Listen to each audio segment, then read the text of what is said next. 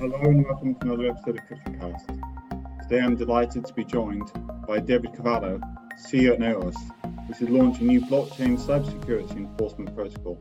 Hi David, it's great to have you on. Thank you, James. It's a pleasure to be here. So David, fantastic to have you on. Um, can you just sort of start by giving us a little bit of background as to um, about yourself and how you entered into the world of blockchain and crypto? Uh, thank you very much. It's a pleasure to be here in the podcast with you. Um, so, a little bit of introduction about myself and context. So, my name is David Carvalho. Uh, I've been an ethical hacker for uh, over 20 years, and uh, I've also been a global chief information security officer for a number of multi-billion dollar companies, both in Europe and also in the UK, mainly in highly regulated spaces. Um, and I also advise a number of uh, uh, nation states on cybersecurity, mainly on critical areas uh, from smart cities to defense, so cyber war, cyber terrorism, cyber espionage matters, uh, mainly under the NATO umbrella. Um, and uh, uh I've obviously, you know, blockchain and uh, crypto is are a domain of cybersecurity, so they are regarding or related to cryptography. So it was something that I've been always involved in, in one way or the other. And uh, I've been involved in the space or embedded in the space of blockchain um, as a side project, as a miner. Let's say at a certain point, I was one of the biggest uh, proof of stake miners in Europe, uh, mainly based on the Dash space uh, back in the day. Um, uh, and also, as a, as a, from an innovation perspective, it always made sense to me. Um, so that has been happening for close to a decade. And uh, um, it was clear that there was an interest from institutions, be it like you know defense or NATO related institutions, all the way to regulators and critical spaces, on actually moving to Web3, but there was a, a distinct lack of trust on Web3. So they didn't really know how. Okay, so we're going to adopt, say, Hyperledger or whatever. Um, you know, how do we know if we can trust our devices first? Like sure the data is immutable and everything but how do we know if the data that's going in is actually good? Otherwise we have the trash in trash out problem but amplified by an, an immutable chain that's trash in trash in forever right? Um, situation. So uh, this all came about when i had a meeting with the former chief of intelligence of nato in uh, oslo mr Kjell Grandhagen back in 2018 where it was floated. So why don't we increase the reliability of the alliance and the various networks by using blockchain and smart contracts to do it in, under a decentralized method. And that was a eureka moment for me.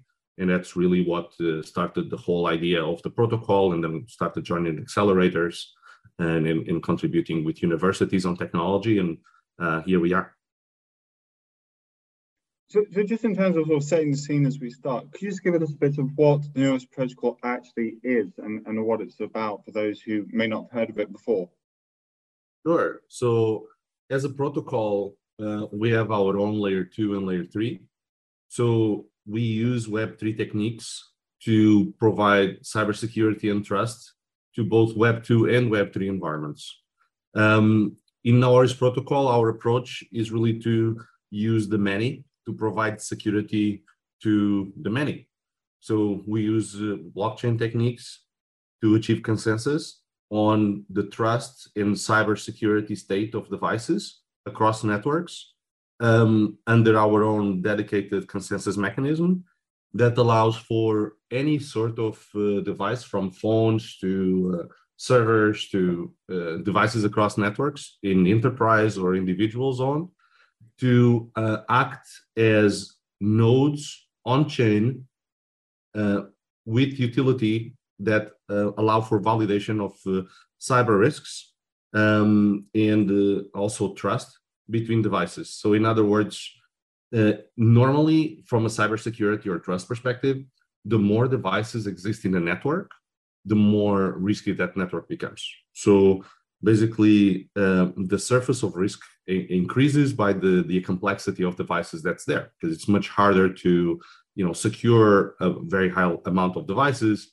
um, than just one or two. So as the complexity increases the surface of risk increases which is really bad because we're going into in, in a direction that uh, you know, cybersecurity uh, related costs uh, or risks are costing the world about six trillion dollars a year, um, and it's going to raise to about 10 trillion by 2025. And if you ask how much is that, that's about 7% of the global economy. People don't really think about that. So our objective is to decrease that by an order of magnitude. And our blockchain is a utility blockchain. So it can be used with any other blockchain in parallel. It doesn't interact with it directly but it interacts with all of their infrastructure because all of Web3 is actually running on top of Web2 and it's inheriting all of the risks of Web2. So we use Web3 techniques to create what we call a cybersecurity mesh that allows all the devices to uh, benefit each other uh, from a cyber trust perspective. So it makes it much harder for an attacker to subvert the network since they're all connected from a trust perspective. While traditionally the more complexity you have on the network, um, the worse, because every device is a single point of failure towards that network. It's interesting to see the emphasis you're, you're placing on security in relation to the protocol. I mean, just more broadly, do you think that kind of security is going to become the important differentiator between different protocols? And do you think there's going to be kind of a move towards a sort of overall minimum standard of security across the, all the different protocols out there? Uh, I would say so, not just in terms of the protocols, but in terms of the um, you know the infrastructure where they sit. There was actually a recent report um, from you know because you know security. There's various aspects to it, right? One of them is actually resilience, like the capability of the protocol to survive, you know, stress or tampering or whatever. Um, and, and then there, there are other elements like the services that support the protocol themselves, so the validators, etc. So there have been protocols that have been attacked by subverting the validators or attacking the validators um, because they are they are known, you know, their IPs, so you can actually do denial of system attacks against them, which are you know basically Web two techniques. And it's the usual meme, right? I mean, if there's a, a threat against the Web three environment, even though the Web3 environment you know, is cryptographically quite resilient, it's the underlying infrastructure, you know, on cloud or on premise or whatever that's running traditional centralized systems, operating systems that are providing services to the chain that are the real problem, right? So um, a, a good example of this is, you know, a report that came out from from the Pentagon, for example, in regards to blockchains for critical environments or use cases for critical environments and critical infrastructure, where they concluded that, for example, from a decentralization perspective, um, various you know very well-known blockchains have huge issues. Like if you look at Ethereum, about 70, 60 70% of nodes are in one cloud provider. So if that cloud provider said, oh no, we don't want to deal with this anymore, then you would have an outage in Ethereum basically, or you, you it could be a survivability event for the for the chain. In another example that the Pentagon mentioned was that, uh, for example, the Bitcoin network it has the trans- their transactions running on around 90% of transactions running on three internet service providers. And again, all the validators are known. Um, so if these internet service providers were either to go down or block these transactions, you would have a massive a massive event on chain uh, that's hard to predict what what would be the the consequence but just stepping back a little bit and looking at the role of security and the importance for the different protocols out there well as you know current protocols are not doing different things than each other they're basically doing the same thing but they're doing it maybe a little faster a little bit cheaper um, in competing with each other and uh, the thing is the the uh, um, the trilemma, the blockchain trilemma, has three sides. Um, of course, one of them is the security side, and I would say that's probably the one that is the least taken care of. Currently, every validator in every blockchain allows for validations to be done just on the basis of availability. So the node is asked by the chain, "Hey, are you available? Can you validate for us?" You know, and if yes, then you can validate, right? So validators be validated, and it's what they do, but you don't know if you can trust them. And this is a big problem because if your network of validators is like taken over or vulnerable, you can be shut down by an attacker. Or is taken over by an attacker that can, you know, subvert the validation process. That's a survivability event for the chain, right? And also from a perspective of like bridges and projects and protocols that, you know, allow for smart contracts to be created from, you know, supposedly trusted devices within their cloud, it's the same situation because, you know, you can, as an attacker, you can go into these environments and, um, you know, through either social engineering or, or exploiting vulnerabilities that aren't patched or whatever, because there's absolutely no validation there. And this is really what we do. We allow for the validation between the infrastructure that exists to be there in a very resilient manner under a Web3 consensus model that allows you to know, yes, this system is trusted and you know it's supposed what it's doing what it's supposed to do in a trusted way, so I can go to sleep. but currently you don't know, right? You just assume that everything is fine and then stuff happens. If somebody, you know, and there's lots of examples of this. Uh, there have been, uh, um, you know, various DeFi projects in the last, just in the last trimester that, you know, the the hacks led almost to more than half a billion dollars of loss, and 98% came on a report on TechCrunch that I actually participated in. Um, the 98% of these of these were actually through uh, hacks through Web2 and smart contract hacks or malicious smart contracts that were, you know, sent uh, into production from supposedly trusted devices that have been hacked. So you're you're basically seeing um, the the space hurt a lot because of uh, you know lack of security or lacks security protocols or enforcement. Currently, the, there is no Web3 capability to enforce security, and that's really where we come in. So any protocol environment in the traditional world uh, that you know it could be a company or it could be a web3 environment whatever they're always using web2 systems. And they inherit those risks. And we allow for those to be you know uh, known um, under consensus in a way that's impossible to to hide from.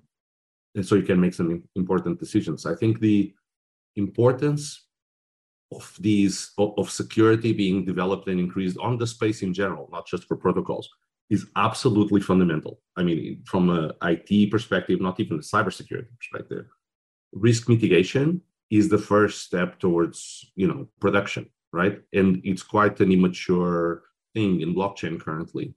Um, so we're seeing that going to go you know up and up more as you know the possibilities to hack uh, devices and launch malicious smart contracts that's still like a hundred million dollars from from a, a, bridge or whatever are a constant thing um, that cannot uh, cannot keep like that. Uh, there needs to be you know some massive changes uh, on, on, that direction. And from our side, we're going to be allowing for you know smart contract pen testing of code live under consensus. So if there's a vulnerability on code, you know most code is borrowed, right?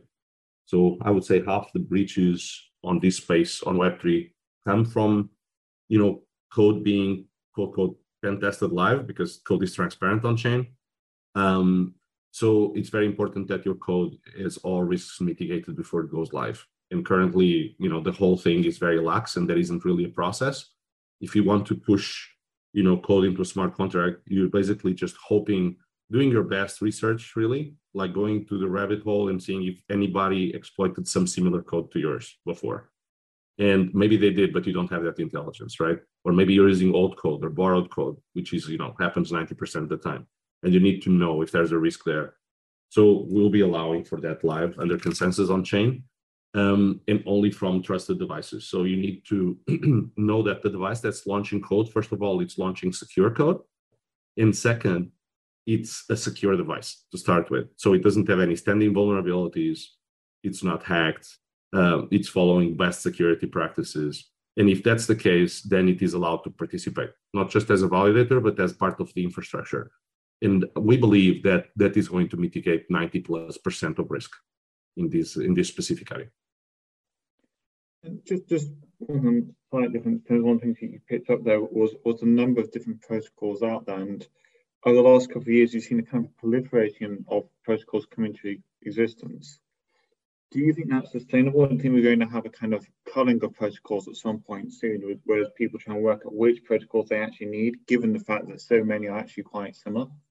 Yeah, that's a very good point. They are indeed very similar. This is what you know, going to what I was saying before. So you have Ethereum, right, and then you have you know a bunch of other protocols that either do it faster or better, but they are general purpose protocols. They are not similar to how you would see protocols on the internet, right? So for example, in the internet, you have TCP/IP, you have uh, um, uh, SMTP, you have uh, um, things like that. So, for example, simple mail transfer protocol does com- does completely different things than uh, TCP/IP, right? Um, so uh, it allows for mail to exist, uh, and it, it, it, it allows for you know specific. It's a utility. You can almost call it a utility protocol. So in our case, I guess we will be the first utility protocol in blockchain. So we'll be allowed allowing a decentralized cybersecurity mesh to be created within any environment that allows for trust and security to be validated without competing or doing similar things uh, that other, other protocols are doing. And I believe that this kind of like approach that is, you know, there's a hyperstructure ethos approach to this, which is, um, you know, you want to create something on blockchain that is um, ideally, you know, unstoppable, you know, neutral, positive, and uh, that allows for every participant to benefit and that it, it's like minimally extractive. So you don't want to make it you know expensive as it grows because that that that hampers scaling. So and you need to provide uh, ideally. Um, I, I, mean, this is kind of like my dream view for protocols in the future, which is not something that's happening right now. We are doing it, but I think this is going to happen more and more, where we'll see, you know, blockchain go on the direction that the internet did, you know, in the early days, where there's going to be different protocols that actually cater to the network in different ways. In our case, we provide trust and security, right? But I'm sure that there's going to be other protocols that are not just general purpose block protocols because currently, you know, what you have, it doesn't matter if you go with Solana or with Ethereum or Cardano or whatever, is that the general purpose transaction model is there.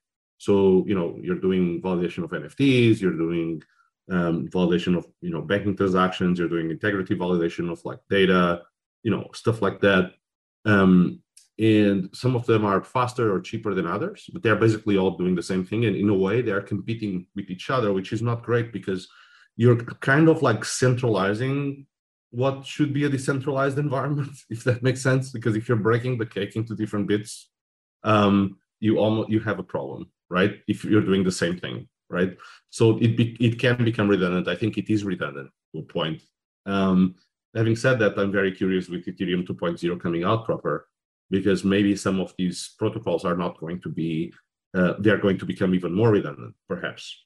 And what I would like to see would be actually protocols that provide, um, you know, proper utility as a protocol.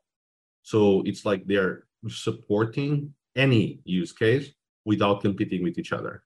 So, for example, in our case, the reason why we're not using, say, Ethereum or any other protocol for cybersecurity purposes is for the simple fact that you know cybersecurity is a critical uh, operation, and you shouldn't really share let that line with anything else.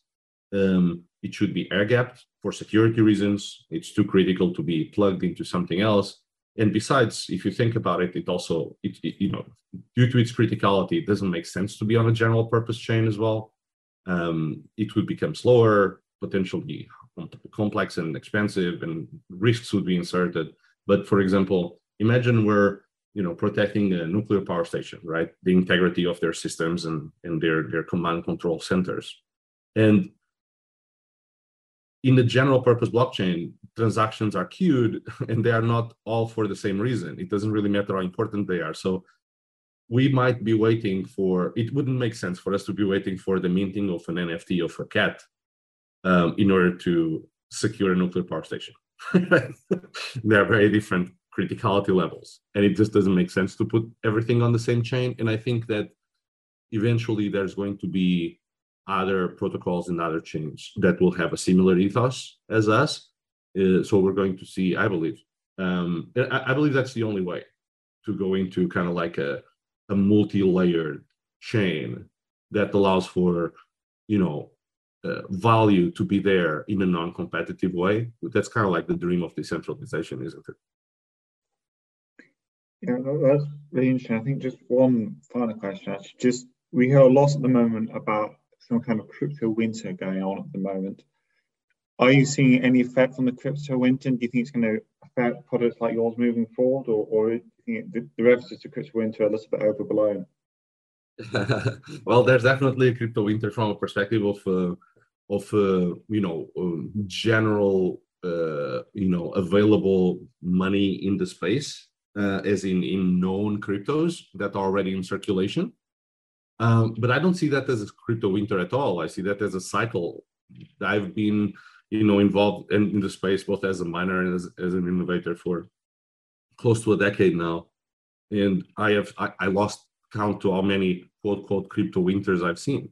the, you know, I, this is a cyclical thing, and it, it's always it always you know it, I won't bet an eye on it. But the point is, there are advantages to quote quote crypto winters because the space is very prone to hype and overhype about things that you know don't necessarily deserve it. Like from a technological perspective, um, I believe that the most interesting things in the space are actually you know around innovative technology that's created and a lot of what happens in the space from a hype perspective um, that brings in a lot of money is either repeated um, you know stuff or just outright uh, you know maybe not as clear as it as you'd like or, or semi scamming right?